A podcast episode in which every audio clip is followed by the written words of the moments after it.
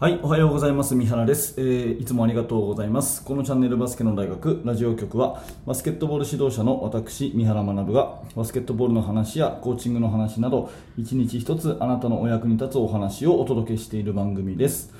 はい、いつも聞いていただいてありがとうございます。7月15日木曜日ですね。えー、皆様、えー、いかがお過ごしでしょうか？えー、最初に本題に入る前にですね、お知らせを1点させてください。えーと、昨日ですね、あの、Kindle、Amazon の電子書籍の方で、えー、新しい本を書きました。えー、タイトルはですね、NBA で学ぶえバスケ戦術入門ということで、全3巻のうち1巻目ですね、えこれを発表したんですね。えで、今日まではえ無料でプレゼントをしていますので、ぜひお受け取りください。もともとはね、え Facebook の方でえバスケの大学研究室という中でですね、連載をしていた原稿をもう一回まとめて図とかを書き直して本にしたものなのでえ内容は非常にいいものだと思っています。興味のある方はえ説明欄のところからリンク貼っておきますのでぜひ覗いてみてください、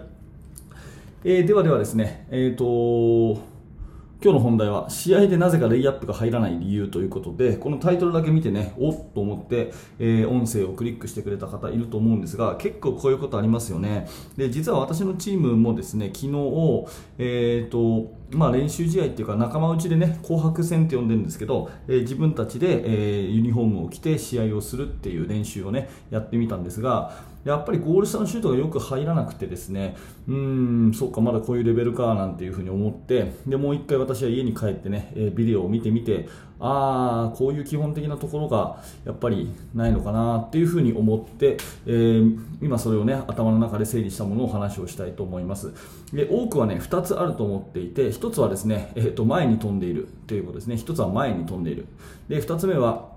えーと、片足で飛んでいる、えー、この2つのどっちかが大体じゃないかなっていうふうに思います。で1個ずつ話しますね、えー、1つ目はですね前に飛んでいる。これはまあ体が流れているジャンプってやつですね、えーと、普通に、えーと、あなたのチームの選手にですねレイアップシュートやってみてってスピード出してね。スピード出してドリブルシュートやってみてっていうふうにダーッといって飛んでシュートした時にどこに着地するかを見てください。えー、もう一回言いますね。レイアップシュートさせた時にどこにその子が着地したかを見てください。でその子がですねもしエンドラインを踏むようであれば、ね、無意識にやったレイアップシュートがエンドラインを踏むようであればそれ悪い癖がついてると思ってくださいね。レイアップシュートを普通に無意識にやる。で着地した時にエンドラインを踏んじゃう人だったらそれは悪い癖がついてると思ってくださいうん、でそれ体が、ね、流れてるとですね、えー、上には飛んでないっていうことなんでシュートがですね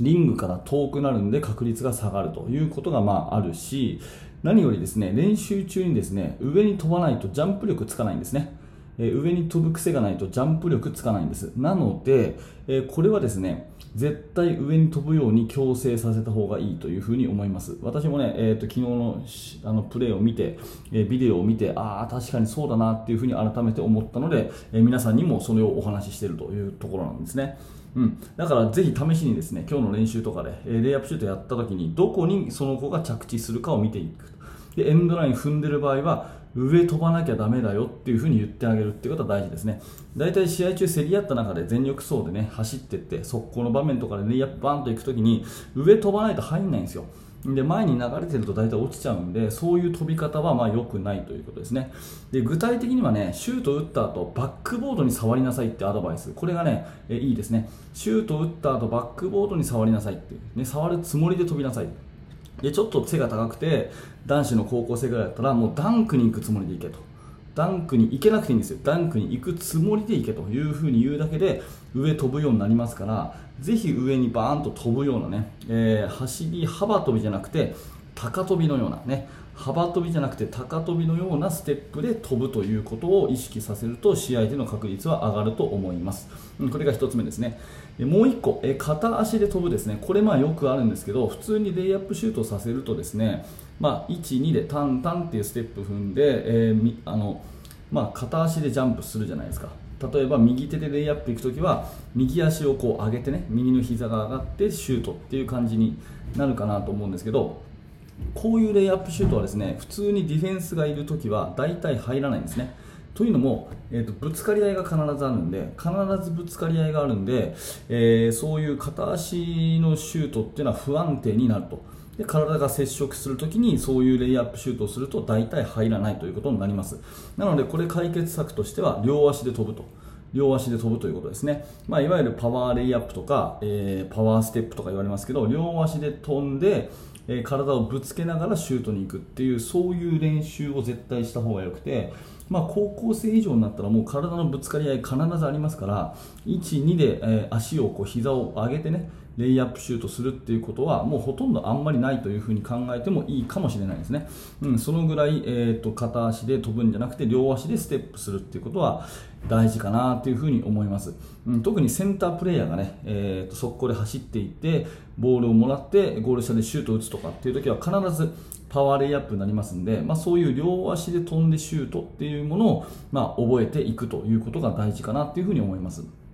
あの練習ではねリラックスして、えー、スピードもゆっくりでレイアップシュートを打つっていう場面が多いと思うのであんまり気にしないんでしょうけれどもまあ、試合になってね、スピード全力疾走で走る、ディフェンスも本気でぶつかってくるという中で、なぜか入らないと。普通だったら入るシュートがなんでか入らないって時は、やっぱり練習で悪い癖がついてるっていうふうに思うんですね。うん、その中の多くが、前に飛んじゃってる。エンドラインを踏むぐらいに前に飛んじゃってるか、または競り合ってるのに片足で飛んじゃうか、このどっちかじゃないかなっていうふうに思います。はい、ということでですね試合でなぜかレイアップが入らない理由ということでぜひ上に飛ぶそれから両足で飛ぶこれやってみてください。そうするとまた違うかなというふに思います、えー、と最後にですね、えーとあのー、過去に UCLA で、えー、アメリカの大学ですね UCLA という非常に有名な大学で、えー、何度も優勝したジョン・ウッテンというコーチのですね言葉を紹介して終わりにしたいと思うんですがジョン・ウッテンの場合は、えー、競り合ったら利き手でシュートしろと。競り合ったら利き手でシュートしろっていうそういうのが本に書いてあるんですね。例えば右利きの人だったら右側からドリブルしたら右手でシュート、まあ、これ当たり前ですよね。でも左側だったら左で左でドリブルしてって普通左は左手でシュート行きなさいって言うんですけど、えー、競り合ったらとにかく左サイドだろうが右サイドだろうが右手で打てと。その方が確率は高いよっていう風に本に昔の本に書いてあって、うん、それってあんまりいろんな人言わない言葉で、えー、なんか面白いなっていうふうに思ったので最後紹介させていただきます。はい、えーと、今日のテーマは試合でなぜかレイアップが入らない理由ということで、えー、上に飛びましょうということ、それから、えー、両足で飛びましょうということで、競り合いに強いシュートを打ちましょうと。でジョン・ウッテンの理論では、えー、右だろうが左だろうが必ず利き手で打った方がいいよっていうことも加えて紹介させていただいたというお話です。はい、ありがとうございました。えっ、ー、と、冒頭にもお話をしましたけれども、えっ、ー、と、Kindle のね、電子書籍今出版してます。今日まで無料で受け取れるので、えー、ぜひこの機会に、えー、受け取ってください。おかげさまで Amazon の無料ランキングは1位を取りましたので、ね、ありがとうございます。ぜひ多くの方に届けばいいなと思っております。えー、このチャンネルはですね、こんな感じで、えバスケットボールの話を毎朝してますので、もし面白かった、興味があるという方は、えー、ぜひチャンネル登録をしていただいて、えまた明日の放送でお会いしましょう。はい、ありがとうございました。三原学でした。それではまた。